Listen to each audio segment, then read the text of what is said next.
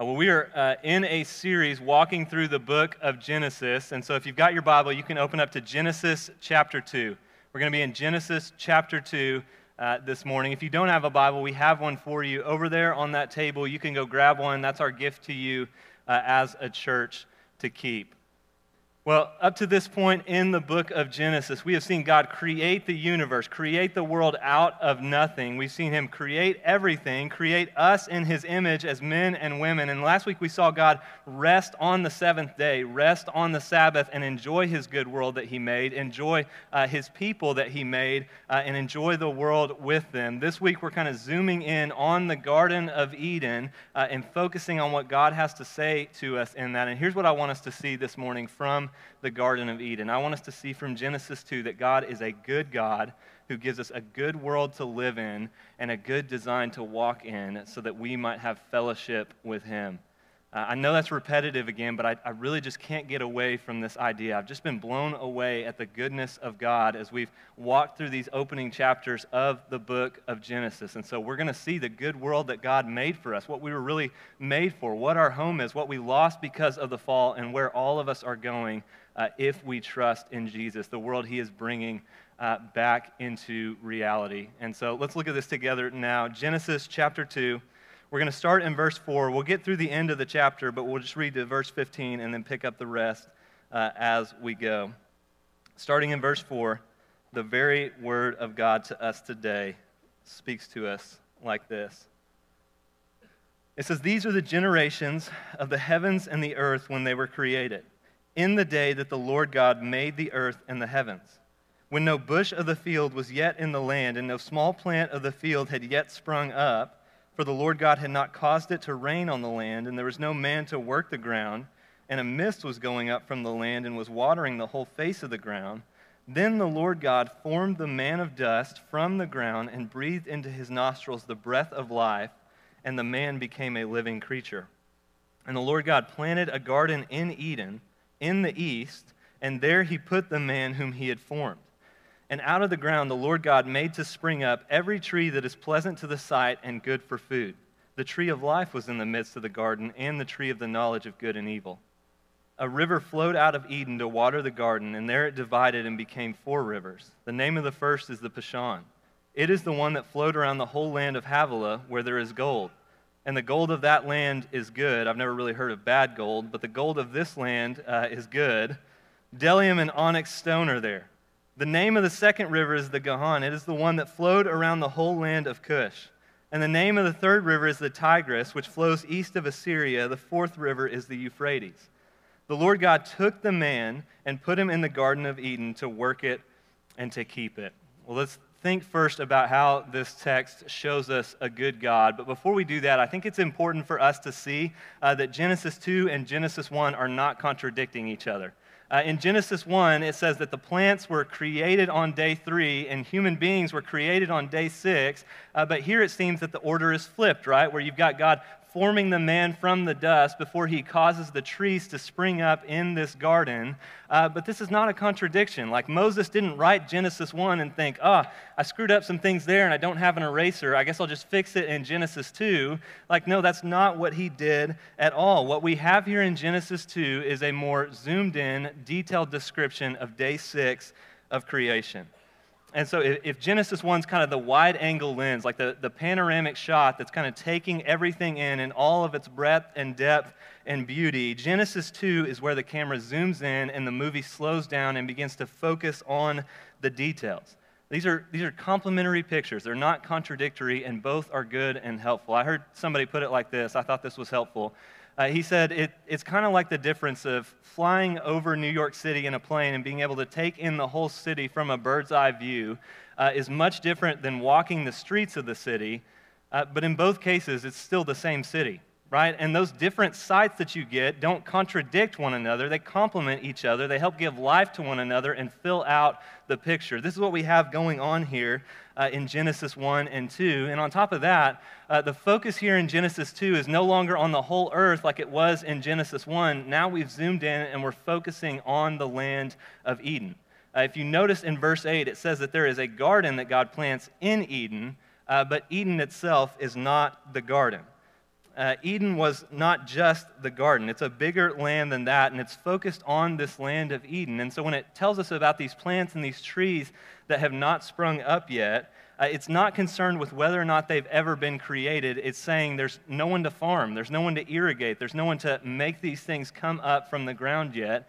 And so God begins to form this man from the ground. And man, the picture that God gives us here in verse 7 is just so beautiful. Man, we've already seen in Genesis 1 that we are created in the image of God, that we're made to reflect Him and made with the capacity to have relationship with Him in a way that nothing else in creation can. And here we get another complementary picture of this as God forms the man of dust from the ground, and then He breathes into us life so that we would become a living creature. And I think there's a wordplay here that's important for us to see in this text. The Hebrew word for man here is Adam, and the word for ground is Adamah. And so God creates the Adam from the Adamah and then breathes life into him so that he becomes a living creature. And this shows us two things. One, it shows us that being formed from the dust reminds us that we are creatures. We are not God, we are created beings.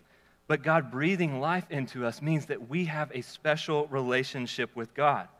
This is what it means to be created in the image of God, that we have the capacity for a relationship with Him and to be able to know Him in a way that no other animal does and cannot have. Like, God doesn't do this for any of the other animals. He forms them from the ground, but He doesn't breathe life into them. It's only human beings that He does this with. And I just think it's so important that we see this, because sometimes I think we focus so much on our depravity and our sinfulness that we all just think we're kind of worthless worms that God kind of puts up with. But the first word that the Bible speaks about us is not about our sinfulness, but about our dignity and our worth and our value.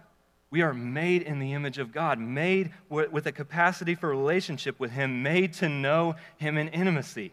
Like, yes, we are from the dust, so we are not God, but He breathed life into us, and we bear His image, and so we are incredibly significant.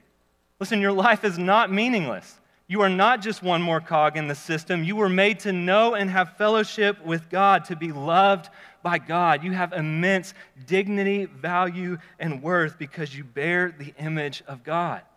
This has to be what comes to our mind first and foremost when we think about ourselves and when we think about other people. Like, I want you this week, when somebody cuts you off in line to get gas, after you're done cussing them out in your car, I want you to think, that's someone who's made in the image of God. That's someone that Jesus deeply loves. When you are tempted to gossip about someone or slander someone or write someone off or put someone down this week, I want you to first think they are made in the image of God. This is someone that Jesus dearly loves. This is what's most true about us. First and foremost, all human beings bear the image of God. Now, verse 7, what we've got here in verse 7 is what is called an anthropomorphism, which is just a big word that means when the Bible authors ascribe human characteristics to God so that we can better understand Him and what He's doing. Like, this is figurative language here in verse 7. God is a spirit. He doesn't have a body like we do. Genesis is using poetic imagery here so that we can understand and see the significance of what God is doing here. And so what is it telling us about God with this description? It's telling us about God's immanence, His nearness, and His presence with us. If Genesis 1 was focused on God's transcendence, how different He is from us as the Creator, how powerful and distinct and unlike us He is, Genesis 2 zooms in and begins to focus on His nearness to us, on how He loves us and He cares about us. Like, that you even see this in the word that's used for God here. And over and over in Genesis 2, it says the Lord God, the Lord God, the Lord God. That word Lord is Yahweh, the name that God reveals about Himself to Moses at the burning bush in Exodus chapter 3. The same God who created everything is the same God who covenants with His people, who enters into relationship with them, who knows them intimately. It's this God who created us, and this God, this Creator, gets down on His hands and knees and gets His hands dirty, so to speak, when He forms Adam from the dust. One guy put it like this. He said, although God infinitely transcends Adam, He intimately enjoys His new friend that He fashioned from the dirt. He is near to us. He is not distant. He is not far off. And so listen, I just want to encourage somebody in here today. Maybe you do feel forgotten or unseen by God, but you're not.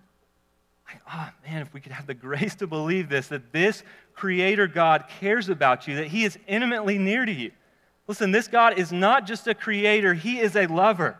He is a Savior. He is the God who enters into relationship with us. He intimately cares about you. He breathed life into you. He created you. He made you for a relationship of love with Him. Listen, that's literally why you exist. You exist on this planet to be loved by God. He is near to you even if you can't feel it, even if you can't see it. He's not far off. He's not distant. He is right here. He will, if you will call on Him, He will answer. And so we see that God is a really good God, but that isn't all that we see in this text. We also see the good world that God puts us in. Verse 8 begins to describe this garden in Eden, and it tells us that God makes trees to spring up from the ground that are good to look at and pleasant to look at and good to eat from, which just stresses how abundantly He's providing for His people here. And then verse 10 tells us that the garden was a well-watered place, that there's a river that then splits off into four rivers, and this river waters the garden. This shows that the garden is going to be fertile. It's going to be a place that produces beautiful plants and good food. Think of Psalm chapter 1, which I think is using language that points us back to Genesis 2 here when it says that the person who meditates on God's word day and night will be like a tree planted by streams of water that yields its fruit in season and its leaves don't wither, and in whatever it does, it prospers. Like Eden, this garden is full of life and food and abundance. It's rich in beauty. It's rich in food because of God's provision for it. And if that's not enough to convince you, the word Eden itself means delight. Like this is a place of joy and delight and goodness and fellowship and beauty with God. It's a good place that God gives the man and woman to live in. It's just a gift for them to enjoy as they walk with Him. Like God was providing everything they needed here in the garden. I mean, this is paradise. This is life the way it's meant to be, and it was just a free gift to mankind because God is a really good God. But that isn't all that God wants us to see about this garden. Look at what it says again in verse 15. It says, "The Lord God took the man and put him in the Garden of Eden to work it and keep it." Now, the words for work and keep here are the same words that the book of Exodus and Leviticus and Numbers uses to describe the duties of the priest at the tabernacle to guard and keep the tabernacle. In fact, the word that's used for work here is often translated as worship or serve in the book of Exodus and other places of Scripture. And so Adam is being made to be a priest, made to worship and obey and serve God in this garden. And not just that, there are so many things in the description of the garden here that are later picked up on and pointed back to when the biblical authors start to describe the tabernacle and the temple, because the Bible is trying to show us that the garden is a tabernacle. The garden is a temple. It's the place where God dwells in a special, intimate way on the earth. It's the place where God could have fellowship with, where humans could have fellowship with God and know Him in an intimate way. Like this is what we were made for, and this is what God gives Adam and Eve as a gift, intimate, face-to-face relationship with Him, where He walked with them and talked with them in the garden. And so I think this whole idea of God calling us to be priests should transform the way we think about our work, because 1 Peter 2 tells us that we, the people of God, are a royal priesthood called to proclaim the excellencies of Him who called us out of darkness into His marvelous light. And so for us to be priests means we get to partner with God in His good care and rule of the world. We get to be priests who represent Him to the rest of the world, which means I think that our lives should never be boring, because in everything we do, we get to represent God and enjoy Him through the work He's given us to do. This means that even the most mundane of tasks is charged with significance because you can glorify and represent God in the way that you do it. I mean, think about this. The work that God commands Adam to do here, He commands him to do it before the fall, which means that work is not a product of the fall. It's a good gift from God meant for us to enjoy. Now, we'll see next week that because of the fall, because of sin, we experience toil and frustration in our work, but that doesn't mean that work isn't a good gift from God. I think this is why you see even if you hate your job, like when someone can't work anymore, whether through just kind of aging out of the ability to do that or through an injury, there's this real sense of loss that they feel because work is a good gift from God. God gives us our work as a way to represent Him and take part in stewarding the world.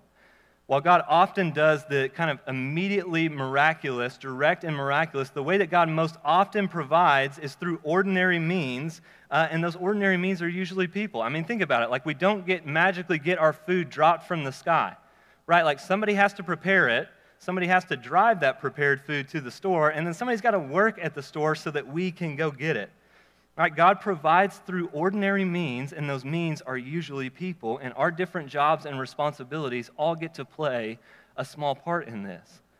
And so listen, like you're not just going through a training right now, you're being used by God as part of the way He cares for the world and He cares for people.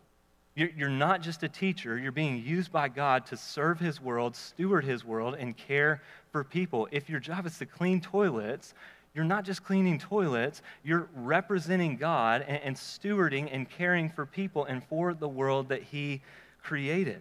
Like, our work matters to God. He gave it to us as a gift, as a way to image Him.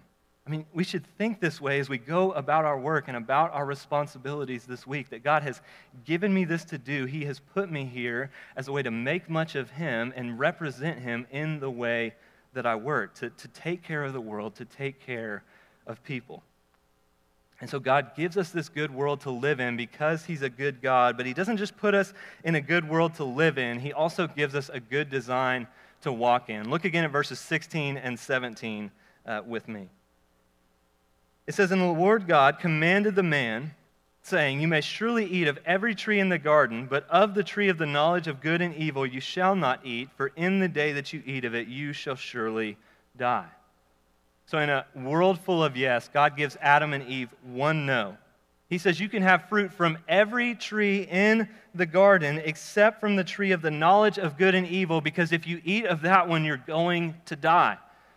Now, a lot of people think this is just kind of an arbitrary command, like what's so wrong about taking an apple and taking a bite out of that? But it's not arbitrary. Like, God gives us this command for our good. What God is saying when He says you shouldn't eat from the tree of the knowledge of good and evil is that He is God and we are not, that He knows what's best for us and we don't. Like, eating from this tree is not just about taking a bite out of an apple, it's about moral autonomy. It's about not recognizing that we are creatures who are dependent on God for our life and our breath and our everything. We're dependent on God for our sense of right and wrong, what's good and what's evil. Like, eating from the tree is about, well, we think we are a better God than God is, and we know better and try to figure things out on our own, or will we trust Him? Like, we weren't meant to bear the weight of having to figure out good and evil on our own. That's not freedom, that's slavery. Because God's commandments are not bad, they are the lanes that we are meant to run in. If a fish says that he's only going to be free if he can get out of water and start walking on the dock, like, even if he gets on the dock, he's not going to be free because he's getting out from under what God created and designed him and purposed him to do. Like, that's not freedom because he's getting out from under design. So people who are enslaved to, like, every passing pleasure, people who just give in to every impulse towards sin and break every commandment they can every time they get the chance, are not free because they're getting out from under the way God designed us to work. Listen, so many of us, I know we could testify to this, that no matter how many commandments we have broken, we didn't feel free. We didn't feel liberated. We felt more enslaved and more in chains. Like, God knows what's best for us, and when He commands something, He always commands it for our joy. Like, God with this command is saying, hey, there's a wall over there. Don't go run into the wall and bang your head against the wall. Like, that's not going to be good for you. That's going to hurt if you bang your head against the wall. You don't want to do that. Don't bang your head against the wall. Like, God gives us a good design here and asks us to trust Him, that He knows best for us, but we don't trust Him. We think, no, I will go bang my head against the wall and see if it does hurt. I'm going to figure this out on my own, but more on that next week. From Genesis chapter 3. Look at the next part of this good design that God gives us. Look at verse 18. It says, "Then the Lord God said, it is not good that the man should be alone. I will make him a helper fit for him. Now out of the ground the Lord God had formed every beast of the field and every bird of the heavens and brought them to the man to see what he would call them. And whatever the man called every living creature, that was its name. The man gave names to all livestock and to the birds of heaven and to every beast of the field, but for Adam there was not found a helper fit for him. So this is the first not good in the first two chapters of Genesis. Right up to this point, it's been God made it and he saw that it was good. He made it and he saw that it was good. He made it and he saw that it was very good. But here God says it is not good for Adam to be alone. And right here for Adam, the way God is immediately going to address this not good is through marriage. But listen, God is not just talking about marriage here. Like whether we do get married or not, it is not good for us to be alone. Like please don't miss this. This is paradise. This is before sin enters into the world. Nothing wrong, nothing out of balance, and yet still, even here, God says in paradise, it is not good for Adam to be alone. It is not good for us to be without community. It's not good for us to be in a place where there isn't anyone who knows us, anyone we have deep friendship with, anyone we can walk with in any sort of intimacy. Listen, I understand pursuing community is hard. It's always going to be hard in a world full of sinners because you're just putting sinners together every time you pursue community. But letting the difficulty of pursuing it cause you not to engage and not pursue deep friendships with anybody here is like starting a race by shooting yourself in the foot before you even take a step. Like it is not good. God made us to know and to be known, not just by him, but by one another. We were made. We need friendship and community and relationship and companionship. Now, God knows it's not good for Adam to be alone, but he also wants Adam to realize this for himself. And so God starts to bring the animals to Adam and lets him name them. And I've always kind of wondered how this works. Like, did God just kind of line them up for miles on end, and Adam was like sitting on a tree stump, and it would be like, okay, next. That thing's got a really long neck. I guess we'll go with giraffe. That seems to make sense. Next. Okay, that animal is huge. We'll go with elephant for that one. We don't know how this went down, but what we do know is at the end of this, God names, Adam names all of the animals, everything in creation, and he realizes there's still not anyone or anything like him, that he still hasn't found someone fit for him. And I think we get this, right? Like, I know Jacob constantly dogs on me, pun intended, for the way that we obsess over our dog, Oakley, and I'm not even going to lie, we absolutely do. Like, I love that dog. The blinds on our windows at our house, they don't have like a pull string, and so you kind of like push them up from the bottom, and so she's figured out that she can knock them up with her nose if she wants to see out the window. And so every time I come home from work and pull into the driveway and she hears my car, she'll come over to the window and knock it up and get real excited to see me and then sprint over to the front door and greet me at the front door when I walk in.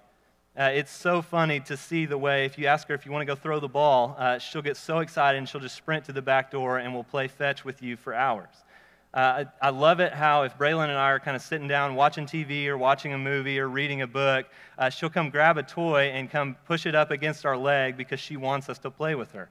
Like, I love that dog. She's just an awesome dog, but at the end of the day, she's a dog, and so, like, she can't talk back to me, right? Like, we don't have any sort of relationship in the sense of, like, she can't communicate with me. She barely even understands me, and she's never going to talk back to me. And so if she was all that I had and I had no sort of human companionship, I know I would be like Adam saying, it is not good for me to be alone. This is what Adam is starting to realize after he goes through all of these animals. Like, I imagine hanging out with the lions has got to be legit, pre-Tiger King, before the fall. But, like, at the end of the day, that was not in my notes. At the end of the day, it's got to be pretty lonely because those lions, as cool as they are not going to talk back to him.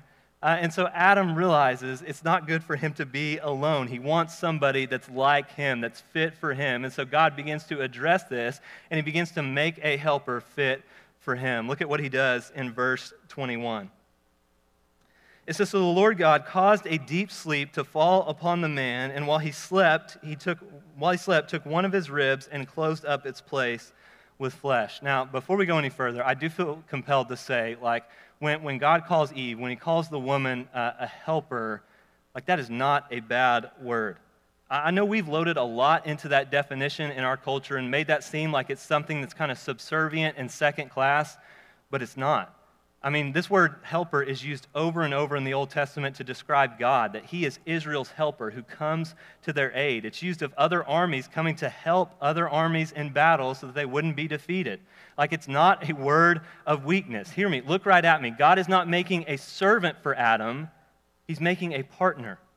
Like, a helper fit for him stresses the equality between the man and the woman. Eve is a human being. That's what makes her fit for Adam. She's like nothing else in all of creation. She is equal to him.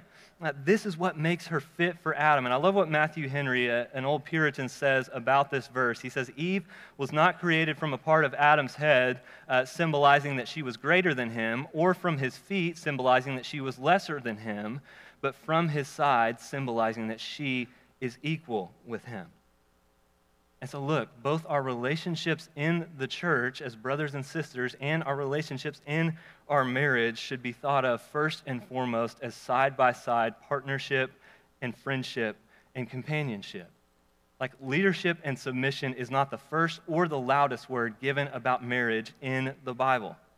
If you don't see marriage first and foremost as a partnership among equals where you're joyfully serving Jesus and making much of him together side by side, we're going to get off track in a hurry. Listen, we do believe as a church that the Bible teaches what we call generous complementarianism, that men and women are equally created in the image of God and given complementary, like ways that fit together to make much of Jesus and bear his image in the world. Like, we're not the exact same as men and women, and we should celebrate those differences and use them to glorify God with. And listen, we are going to joyfully celebrate women here and their necessity in the church, and we're going to put them in the highest positions of teaching and leadership. The only thing we believe the Bible would say is that the office of elder, the office of pastor, and the authoritative preaching of the Word of God to the gathered church is reserved for elder-qualified men. Not all men, for elder-qualified men. Beyond that, we are going to joyfully partner together as brothers and sisters in the gospel, because the dominant note of the Bible is that some men can do this and women can't do that. The dominant note is that we're partners. We're brothers and sisters. We're co-laborers in the gospel. And listen, we do believe that the Bible would lay out and would give to the husbands the responsibility of spiritual leadership in the home, that's what men... Our husbands are called by God to do, to exercise spiritual leadership in the home. But listen, men, I need you to hear me. The Bible never defines our leadership in the home in terms of, I get to be the one that calls the shots, I get to be the one that makes the decisions, I get to be the one that makes the rules, I get to be the one that has the tie-breaking vote if we don't get to agree on something, I get to be the one that calls the shots and she just gets to shut up and come along for the ride. Like, no. All that crap is stuff we added to the definition. The Bible never says any of that. The only time the word authority is used about the marriage relationship in the Bible is 1 Corinthians 7, where it says the husband has authority over his wife's body and the wife has authority over her husband's body so that they would not deprive one another. It's mutual authority, mutual partnership. Like, you know how the Bible defines spiritual leadership as a husband? Ephesians 5 says that we are to be like Jesus, who gave himself up for his bride, up for the church, that we are to take the lead in sacrificing for ourselves. And so, men, you want to know how you be a leader and a big man in your home, and you do this, you die. You die to yourself. You take the lead in dying to yourself and to your sin and to your selfishness, and you resolve to do whatever it takes so that your wife would be built up, so that she would flourish. Like, you take the lead in saying, I'm going to go low, I'm going to die to myself, I'm going to serve, I'm going to do whatever it takes to privilege her wants and her needs and her desires so that she would be built up and she would flourish. then this is the leadership that the Bible calls us to as husbands. And so when you see the Bible calling you to spiritual leadership in the home, like, you shouldn't beat your chest and get excited that you've got a little kingdom to rule over now. You should tremble at the responsibility in taking the lead, in dying to yourself, and pointing your wife and your children, if you have them, to Jesus in the ways that you go low and you serve and you privilege her above yourself. Like, you take the lead in dying to yourself and selfishness. That's what it means to be a leader in the home. Because marriage is a joyful partnership. It's a dying to ourselves so that we might serve Jesus together, side by side, and make much of him together. This is the beautiful vision that Genesis 2 is holding out for marriage for us. And it doesn't stop there. It just keeps getting better. Pick back up in the text with me, verse 22. It says, "In the rib that the Lord God had taken from the man, he made into a woman, or he built into a woman and brought her to the man. Then the man said, 'This at last is bone of my bones and flesh of my flesh. She shall be called woman because she was taken out of man. Therefore, a man shall leave his father and his mother and hold fast to his wife, and they shall become one flesh.' And the man and his wife were both naked and were not ashamed." And so God forms Eve with his hands, just like he did with Adam, and then he brings her to Adam like a father walking his daughter down the aisle. And when Adam sees her, he breaks into the first poetry that we have in the Bible, the first love song. Some have called it the first R&B song. I'm not going to call it that. Some people have called it that.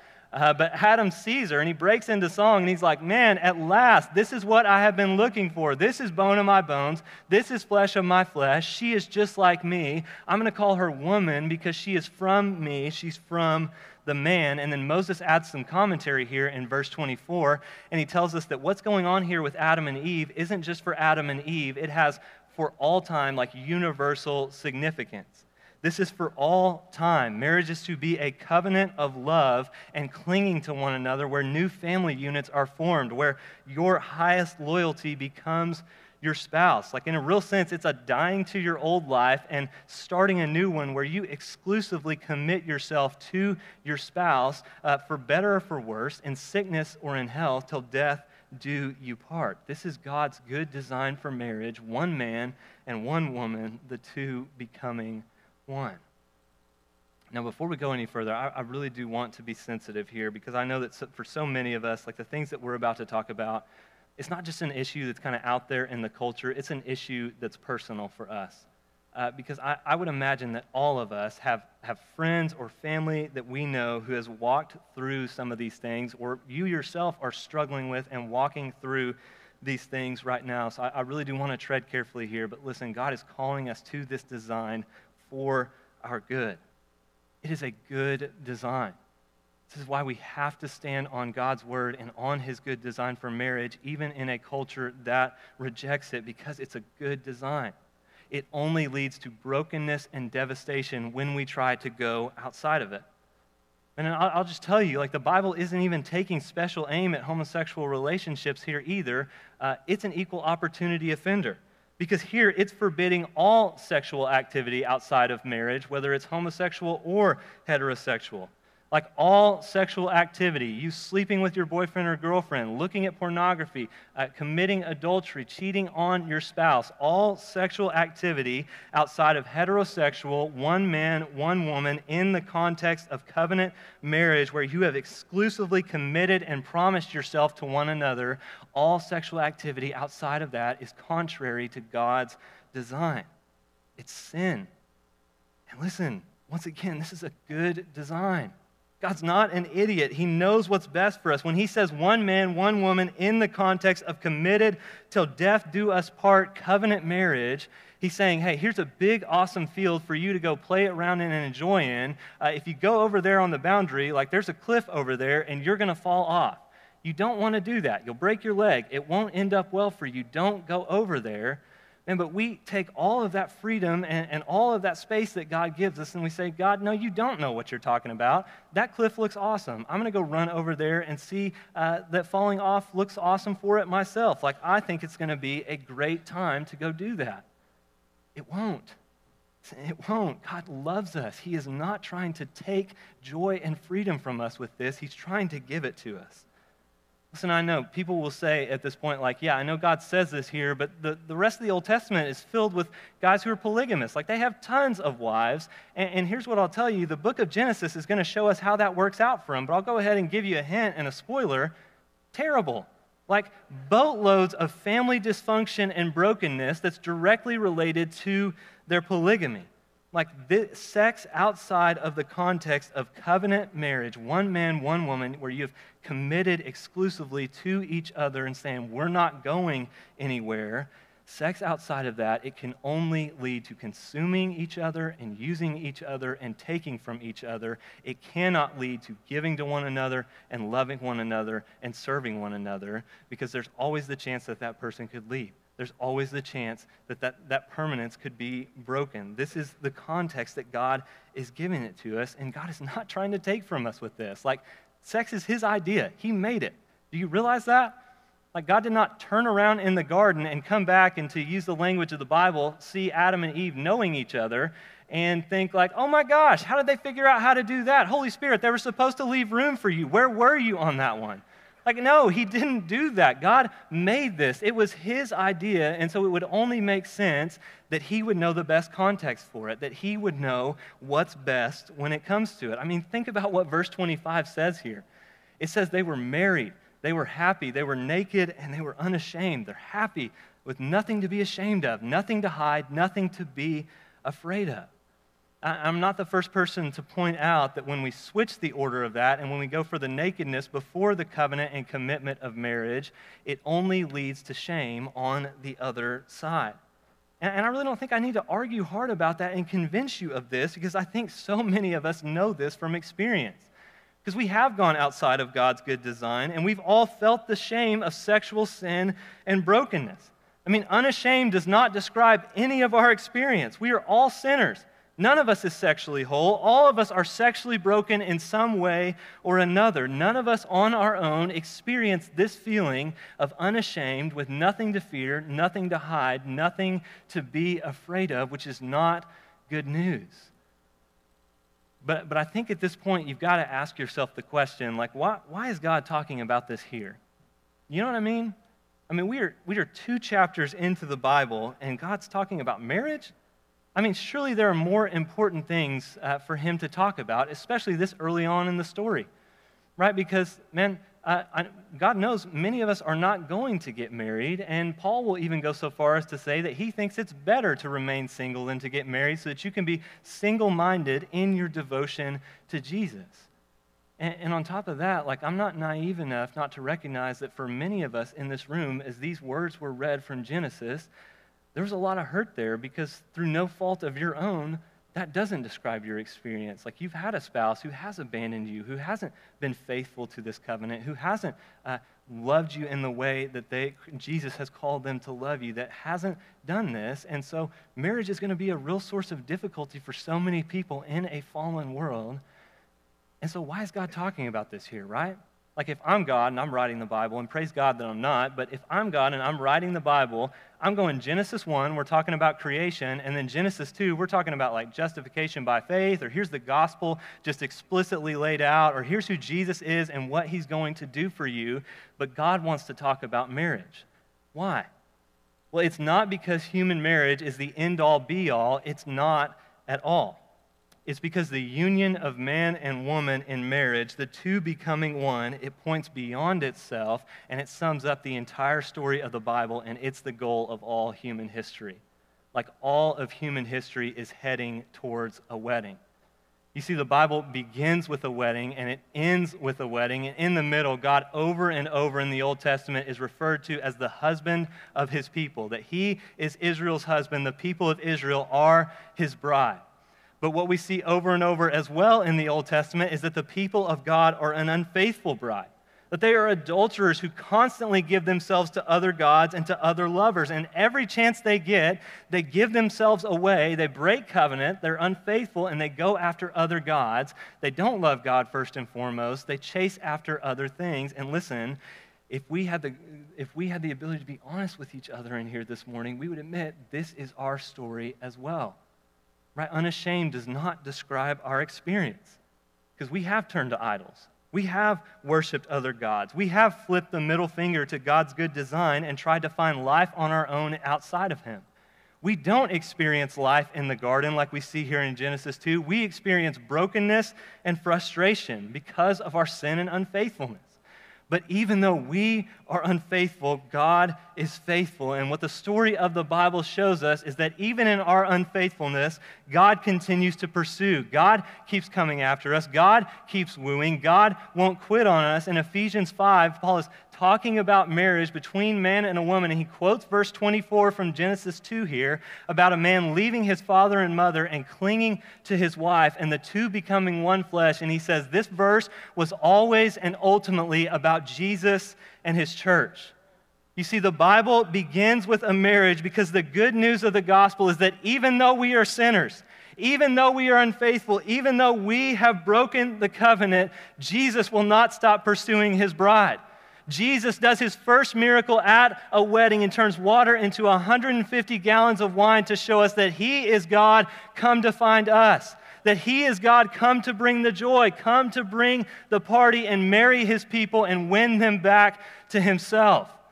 And just like Adam slept and then God made Eve, he built Eve out of his side so that Adam could wake up and say, at last, this is bone of my bones and flesh of my flesh. We, the church, the people of God, are called Jesus' body because it's out of his sleep, out of his death on the cross that we are built. The blood and water pouring out of his side on the cross shows us that it's his sacrifice that gives us life, that our new life is from him. He took on our flesh and he sacrificed himself so that we could be one flesh with him, so that we could be united with him. Marriage is not the point. Marriage points to the point. Jesus is the point. And because Jesus is the point, because of his sacrifice and what he's done for us, you don't have to walk in sexual sin and shame any longer. Because of Jesus, you can be made brand new. You can be washed completely clean. Because he took on our flesh, you can be united to Jesus. You can become one flesh with him. He died so that we, no matter how broken we are, no matter what we've done, he died so that we could experience the intimacy and fellowship with God that we were made for, so that we could get back to the Garden of Eden. And because that's not it. Like, because of what Jesus has done, we can be given a new name. A theologian from the Middle Ages, Bede, he talks about how Adam called Eve woman because he wanted to give her a share in his name because she was from him. And so he says, isn't it fitting that we are called Christians because our life is from Christ? When Jesus saves us, he gives us his righteousness and his name so that our identity is defined by him and no longer by what we've done. All that is his becomes ours, and what's most true about us now is that we are his. The Bible begins with a wedding, and it ends with the wedding of Jesus and his church, and it tells us that it has been granted to us, it's been given to us, his bride, the people of God, to clothe themselves in fine linen, pure and bright, symbolizing that we have been washed completely clean by the blood of Jesus. This is where all of us who trust in Jesus are headed. Whether you are married in this life or not, you will be married to Jesus. You will see God face to face. You will get back to the Garden of Eden. You will experience verse 25 of being unashamed with nothing to hide and nothing to fear. Like the intimacy and closeness and friendship that even the best of our marriages in this life experience is only a dim shadow and pointer towards the intimacy and closeness that we will have with Jesus on that day, and the closeness that we can have even now in beginning as we walk with him.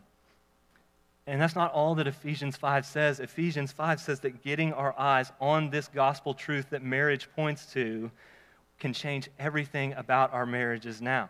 In fact, the gospel is the only thing that can change our marriages now, because when we realize that marriage is not the point, that Jesus is the point, and that our marriage has been given to us by Jesus to point to him, we start to think about how we can best honor and reflect him in our marriage rather than serve ourselves. Like the gospel can put an end to the tit-for-tat game of, well, she didn't do this for me, so I'm not going to do that for her. He would never do this for me, so I'm not going to do that for him. No, when the gospel hits, we serve. We go low. We say, I'm going to serve. I'm going to go low. I'm going to die to myself because that's what Jesus did first for me. And so this is the offer on the table. This is the good news of the gospel, that no matter what you've done, you can be washed clean by Jesus. You can be one flesh with him. You can be given his name and a new identity. His story can become your story. He can bring you back to the Garden of Eden. Listen, don't you want this? Don't you want freedom from your shame and what you've done? Don't you want to be able to experience the feeling of being unashamed with nothing to hide, nothing to fear, nothing to cover over? Like, this is where we came from, this is what we lost, and this is what we can have, and it's what we will have for all who trust in Jesus on that day. But until that day, it's right here for you if you will receive it. If you will only come to him, he will unite you to himself. His name will become yours. His identity will become yours. His righteousness will be given to you. All that is his will become ours. This is the good news that the gospel gives us. Let's pray. Jesus, thank you for this good news, that even the best of our marriages in this life could not reflect to the full the good design that you gave us, God, of being naked and unashamed with nothing to fear, nothing to hide, nothing to be afraid of. But Jesus, through the gospel, you can bring us into that, where we know that you've paid for all of our sins, you've washed us completely clean, you've made us completely new, so that what's most true about us is that we are yours, and that all that is true about you becomes true of us. Jesus, would you help us to walk in that and to rest in that this week? For those of us in here who are married, would this gospel truth transform our marriages? Would you help us to love our spouses in the way that you have first loved us, to be a reflection of the good news of what you've done for us? Jesus, for those who will not get married in this life, would you strengthen them with this truth as well, that what's most true about us, all of us, is that we will be one flesh with you. We will be united to you. That this is what's most important, this is what's most ultimate, and this is what's available to all of us who are in you. So Jesus, would you help us to do that? I pray that you would. In your name, amen.